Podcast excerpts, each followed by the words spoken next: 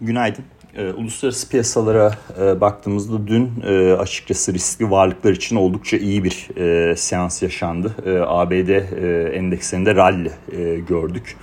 E, S&P 500'de e, tekrardan 50 günlük e, hareketli ortalamasının üzerinde bir e, kapanış yaptı. E, ve en, enteresandır e, S&P 500 50 günlük ortalamasının üzerinde kapanış yaptı. Bitcoin de bugün e, 50 günlük e, ortalamasının üzerinde. E, dolayısıyla e, burada e, riskli varlıklar için e, birazdan anlatacağım e, değişkenlerde bir e, farklılık olmazsa e, biraz daha önümüzdeki günlerde iyi e, fiyatlamalar, e, tepki alımlarının devamı e, bizi bekliyor diyebiliriz. Şimdi dün bu yükselişi 3 e, üç tane ana nedene bağlıyorum. E, birincisi e, arkadaşlar e, tabii e, dolar endeksi bir miktar geriliyor. Bu önemli bir durum. İşte biliyorsunuz güçlü dolar teması aslında ABD şirketleri için en azından ciro tarafında bir miktar negatif çalışan bir yapıdadır. Neden derseniz ABD'de biliyorsunuz çok fazla uluslararası şirketler var. E, bu şirketler e, muhasebelerini dolar yapıyorlar e, ama gelirleri e, farklı farklı para birimlerinde. E, dolayısıyla dolar yükseldikçe burada ciro tarafında e, bir miktar e, negatif baskı yaşanıyor. Dolayısıyla euro dolardaki hareketin yükseliş hareketinin devamı bu açıdan da önemli. Örnek veriyorum mesela euro yükseldi son zamanlarda euroya tep birin altına düştü ondan sonra birin üzerine çıktı.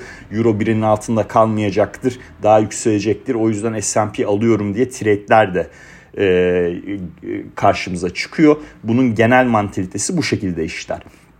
E, Euro dolarda da ben açıkçası tepki alımlarının devamını bekliyorum arkadaşlar. 1.0350 e, seviyesini izliyorum. Eğer bu noktayı geçersek 1.0470'e kadar yükseliş yaşanacaktır. Orada tabii bu anlattığım birinci maddede anlattığım durum e, normal olarak e, faiz artışları süreçleriyle alakalı. E, FED'den gelecek hafta 27 Temmuz toplantısında 75 bas puan yani 100 değil 75 bas puan daha çok gerçekçi. Bununla ilgili zaten bayağı bu hafta konuştuk. Tekrarlamayacağım. Eğer dinlemek isteyenler varsa YouTube'da da ters kur savaşları diye bir bölüm e, yayınladık. E, onu izleyebilirsiniz. Kapsamlı olarak işledim. E, Avrupa tarafında da 50 bas puanlık bir artış açıkçası benim tahminim yapması lazım. En azından eksi bölgeden politika faizini çıkarması lazım. Bununla ilgili YouTube işte paylaşımında da oldukça kapsamlı değerlendirdik. özünde bu durum tabii euro dolar pozitif dolar endeksi negatif bir şekilde çalışıyor en azından kısa vadede. Şimdi ikinci nokta e, çok daha önemli bir nokta e, arkadaşlar. Bu endekslerdeki e, hareketin devamlılığı açısından karşımıza çıkabilecek bir nokta. Bank of America fon yöneticileriyle işte her ay bir anket yapıyor. Burada yaklaşık olarak 256 fon yöneticisi var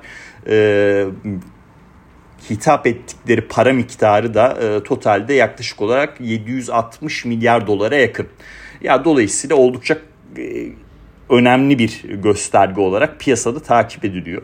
Burada fon yöneticileri e, riskli varlıklardaki alokasyonunu yani kısaca hisse senedi pozisyonlanması diyebiliriz bunu. E, Lehman krizinden beri en düşük seviyeye çekmişler. Şimdi bu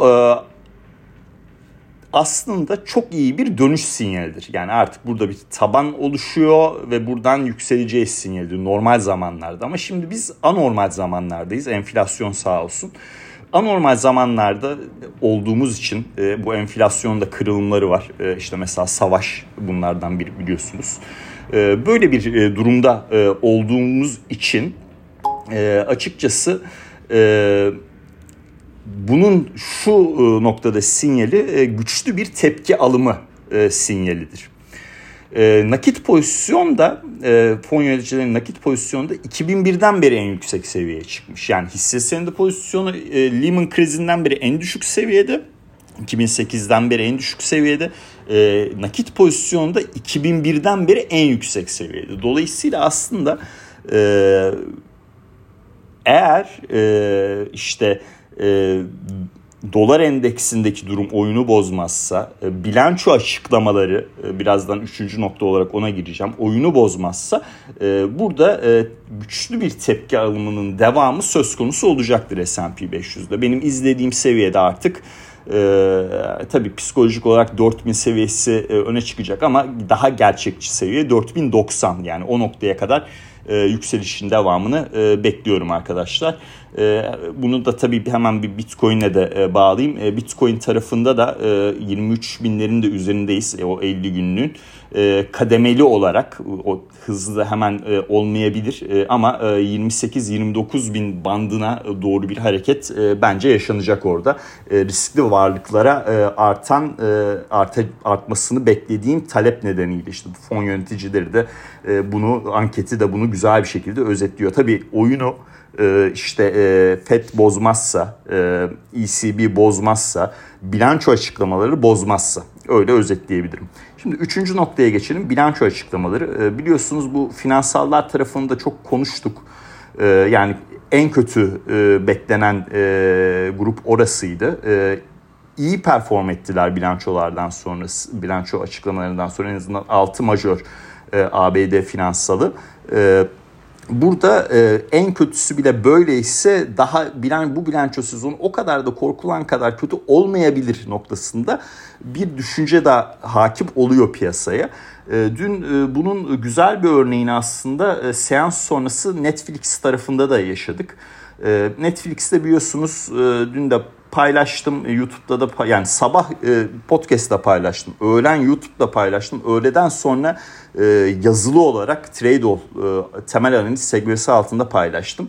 E, yani görmedik e, kimse diyemez diye düşünüyorum. E, en azından e, e, e, Tradeall platformunda işlem yapıyorsanız ve bu tarz e, paylaşımlarımızı takip ediyorsanız e, diyeyim. Ee, Netflix'te e, işte e, bilanço sonrası bir e, yükseliş hareketi beklediğimizde söylemiştim. Korkulan kadar kötü olmadı. Stranger Things sağ olsun yani kendi beklentisinin yaklaşık yarısı kadar bir üye kaybı yaşamış ikinci çeyrekte. Üçüncü çeyrekte de bu kaybı geri almayı planlıyor önemli bir durum bu. E, o çünkü Netflix hissesi yani e, dünkü e, performans hariç sene başından beri yaklaşık %70 e, düşmüştü. E, güzel bir tepki alımına neden olabilecek bir e, detayla karşılaştık biz. Yani hisse başı kar beklenti de üstü, ciro tarafı beklenti altı bu güçlü dolardan ötürü ama gene de oldukça iyi yani ciro büyümesi devam ediyor en azından. Orada bir yıllık bazda baktığınızda ciroda da daralma durumu söz konusu değil. Kar marjlarında bir miktar işte daralma olmuş e, ama korkulacak boyutlarda değil. O da normal. E, herhangi bir e, çok ciddi bir negatif durum söz konusu değil.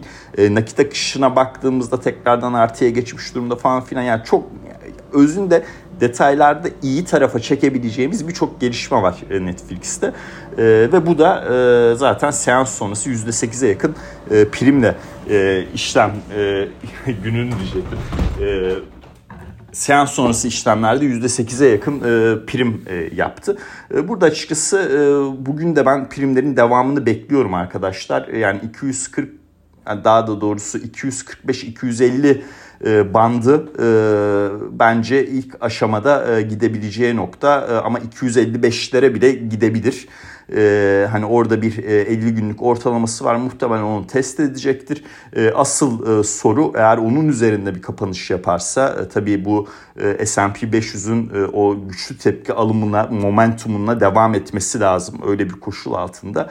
E, orada çok ciddi büyük bir gap'i var e, bir önceki e, bilanço sonrası e, yaşanan. E, onu kapatmayabilir e, ama en azından e, o seviyeleri e, de doğru e, bir hareket e, yani orası nedir derseniz işte 257'nin pardon 255'in de üzerinde bir e, kapanışta e, yani 300'lü rakamlar e, yani 330'lara kadar e, bir hareket söz konusu olabilir. Eğer gap'i kapatırsa ama gap'i kapatmadığı durumlarda e, yani 300'lerde e, önemli bir e, dirençle karşılaşacaktır. Ama bu biraz daha tabii e, orta uzun vadeli bir durum. E, kısa vadede dediğim gibi 245-250 bandını e, takip edebilirsiniz.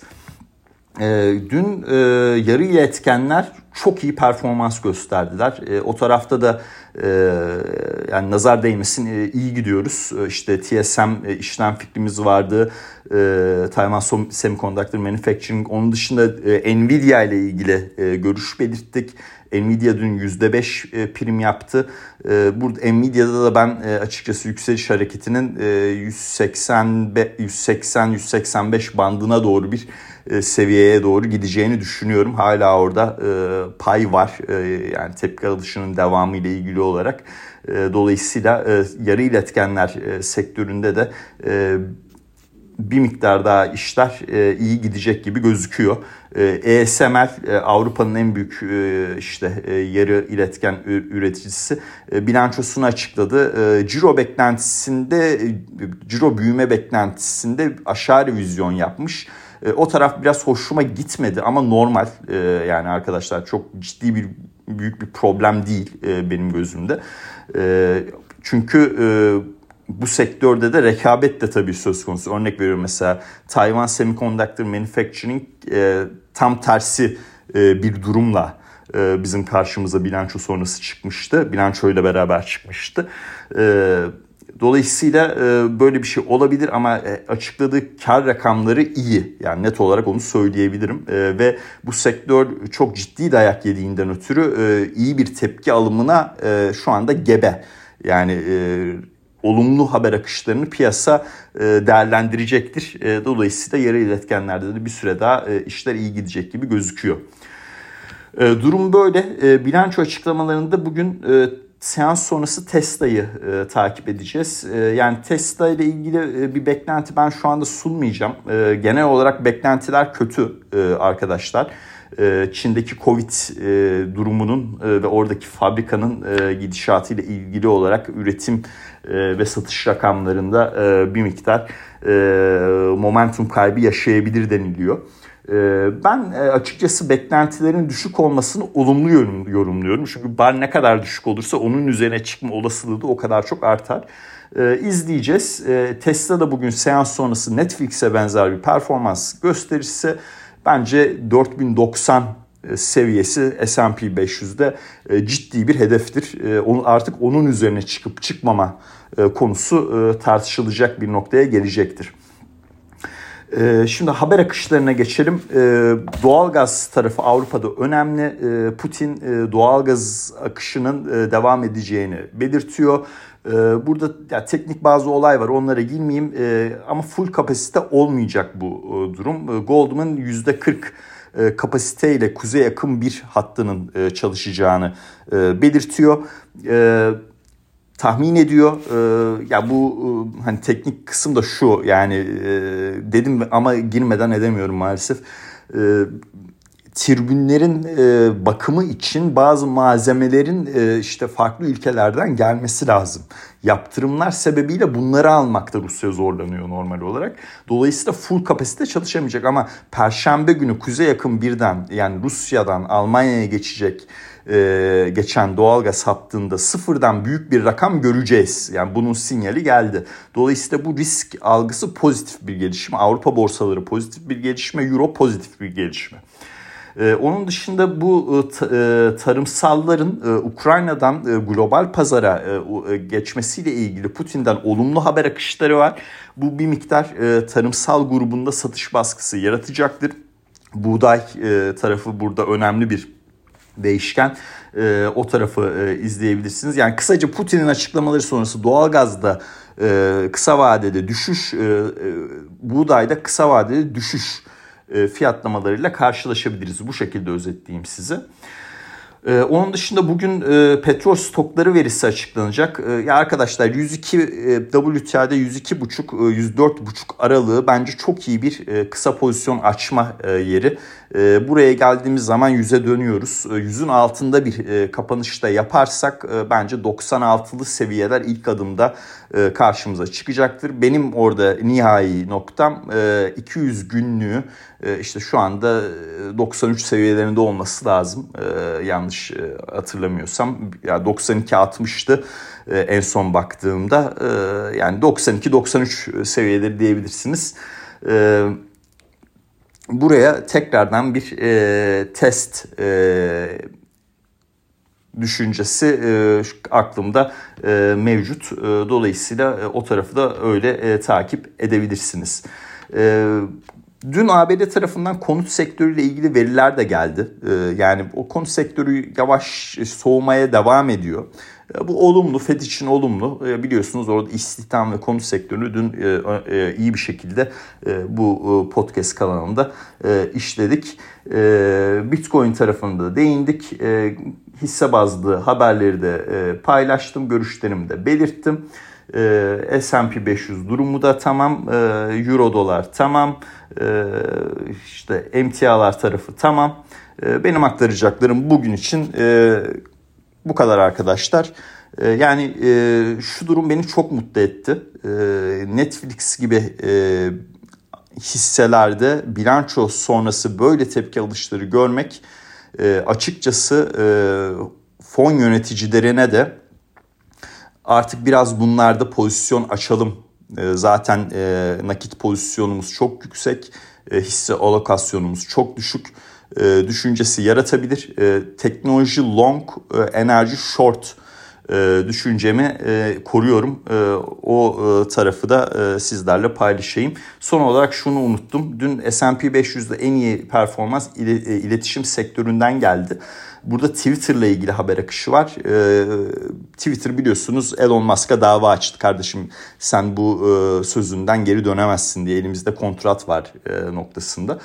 Ee, bununla ilgili olarak e, dava e, e, Elon Musk davanın 2023'te görülmesini bekliyordu. Ee, öyle olmayacak. Dava tarihi Ekim ayına alındı.